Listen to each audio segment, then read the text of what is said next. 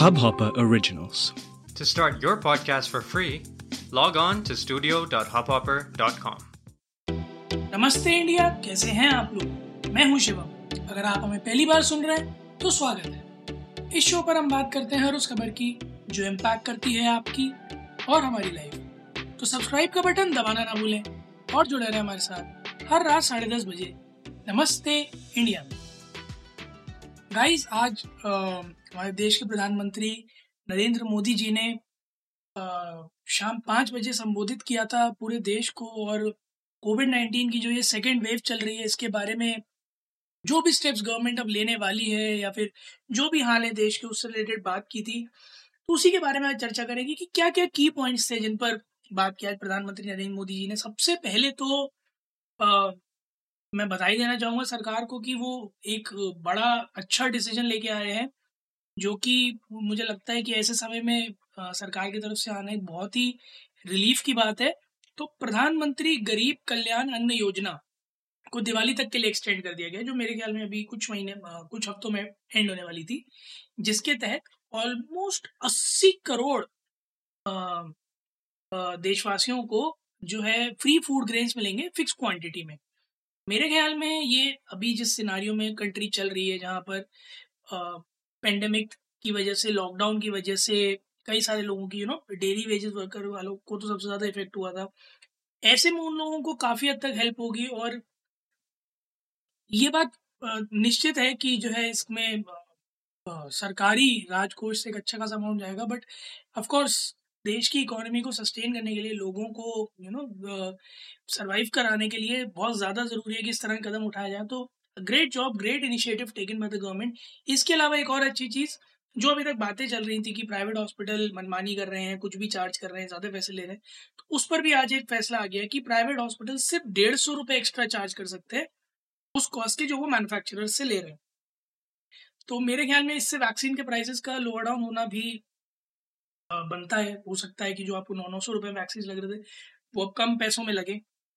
तो ये भी एक बहुत अच्छा डिसीज़न है। इसके अलावा जो सबसे बड़ी बात कि 18 प्लस को जो वैक्सीन है वो गवर्नमेंट वैक्सीनेशन सेंटर्स पर फ्री में लगेंगे। काफ़ी लंबे टाइम के बाद आया है अट्ठारह वालों को ऑलमोस्ट दो महीने से लग रहे हैं एक डेढ़ महीने से लग रहे हैं बट अब आगे ये डिसीज़न आ गया है तो मेरे ख्याल में तो अ, मैं और मेरी एज ग्रुप वाले जितने वो तो बहुत खुश हैं। हालाँकि वैक्सीन के स्लॉट्स अभी भी नहीं मिल रहे हैं बट ऑफ़ कोर्स उसके बारे में बात क्या कही गई है कि जो वैक्सीनेशन का प्रोडक्शन है।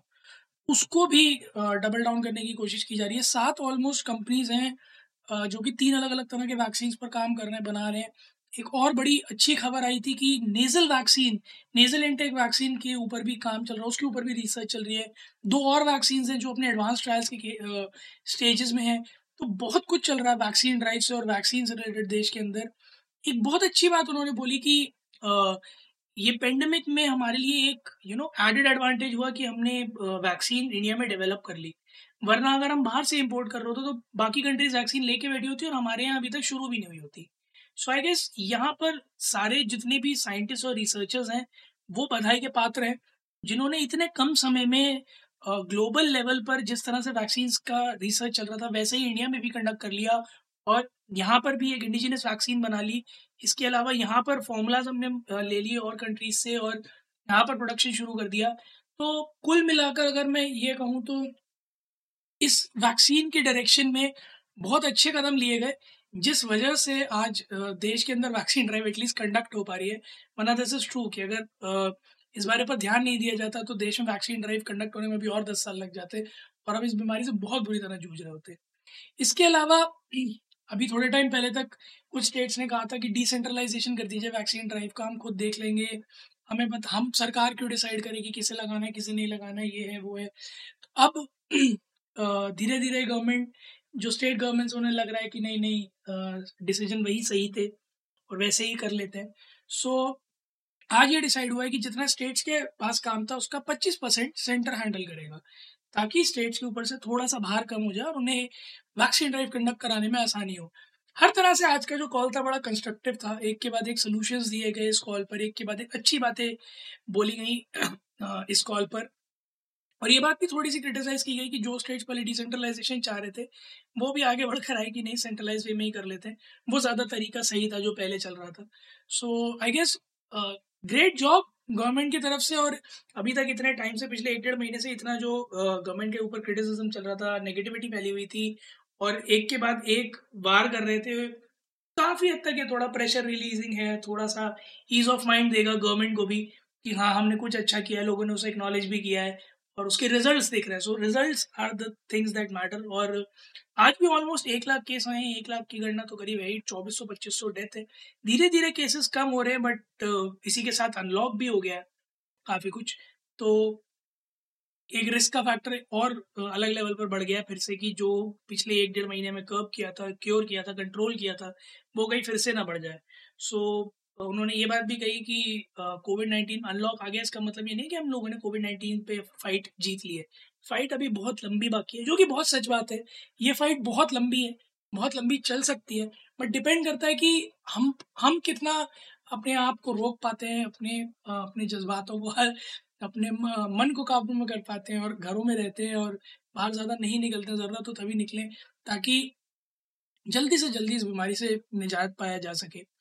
इसके अलावा अगर मैं बात करूँ तो पूरे के पूरे कॉन्वर्सेशन में मुझे आज पर्सनली लगा कि नरेंद्र मोदी जी ने जो है देश को वाकई में एक नया हौसला दिया है कि चीज़ें सही हो जाएँगी, वक्त आ गया है, चीज़ें ठीक की जा रही हैं, चीज़ें ठीक हो जाएँगी। So great job many congratulation to the government for actually bringing about these things in the country and working tirelessly so hard to bring about some change. बहुत दिल से अच्छा लगता है जब आप जिन लोगों को इलेक्ट करके बिठाते हो गवर्न करने के लिए वो कुछ ऐसा काम करते हैं जो एक्चुअली में नज़र आ रहा होता है देश की उन्नति की तरफ़ प्रगति की तरफ़ लोगों की भलाई की तरफ़। सो so, जितने भी लोग आज की डेट में वैक्सीन लगवाने की कोशिश कर रहे हैं गाइस अगले कुछ दिनों में अगले दो हफ्तों में वैक्सीन के प्रोडक्शन रैम्प अप होने वाले हैं। जिनको नहीं लगा है वो लोग स्लॉट्स बुक कर लें जिनको लग चुका है वो अपने सेकंड स्लॉट जब भी आपका ड्यू हो तब बुक करें। बट प्लीज़ वैक्सीन लगवाएँ। इसके अलावा अनलॉक होने का मतलब ये नहीं है बाहर निकले। कोशिश करें कि घर में ही रहें। जब बहुत ज़रूरत हो, सिर्फ़ सभी बाहर निकले। बाहर निकले भी तो डबल मास्क लगा कर निकले सैनिटाइजर का इस्तेमाल करें। रेगुलरली सैनिटाइज करते रहें और आसपास सफ़ाई रखें। हाइजीन का प्रॉपर ध्यान रखें, क्योंकि ये लड़ाई अभी जारी है दोस्तों। आप लोग भी चाहे इंडिया इंडस्ट को नमस्ते पर ट्विटर पर और इंस्टाग्राम पर और हमें बताएँ कि आप लोगों को क्या लगता है कि जो ये डिसेंट्रलाइज वैक्सीन ड्राइव थी अब जो सेंट्रलाइज वापस कर रहे हैं तो उससे कितना इफ़ेक्ट पड़ेगा? और साथ ही साथ अगर आपके कोई विचार है या आप कुछ सजेशंस देना चाहते हो, जिससे कि इस पूरी महामारी से लड़ने में देश की मदद हो सकती है तो प्लीज़ हमारे साथ शेयर करें। We'll take it up forward we'll love to hear that उम्मीद है आप लोगों को आज का एपिसोड पसंद आया होगा। तो जल्दी से सब्सक्राइब का बटन दबाइए और जुड़िए हमारे साथ हर रात साढ़े दस बजे सुनने के लिए ऐसी ही कुछ इन्फॉर्मेटिव खबरें। तब तक के लिए नमस्ते इंडिया।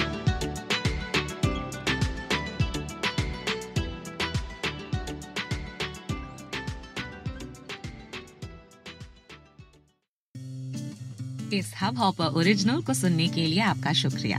अगर आप भी अपना पॉडकास्ट लॉन्च करना चाहते हैं तो हब हॉपर स्टूडियो वेबसाइट पे रजिस्टर करें और एक मिनट के अंदर अंदर अपना खुद का पॉडकास्ट लॉन्च करें।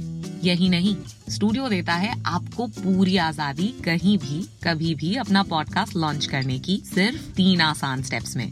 तो साथ में अपना पॉडकास्ट शुरू करने के लिए तैयार just hop on Hub Hopper simply content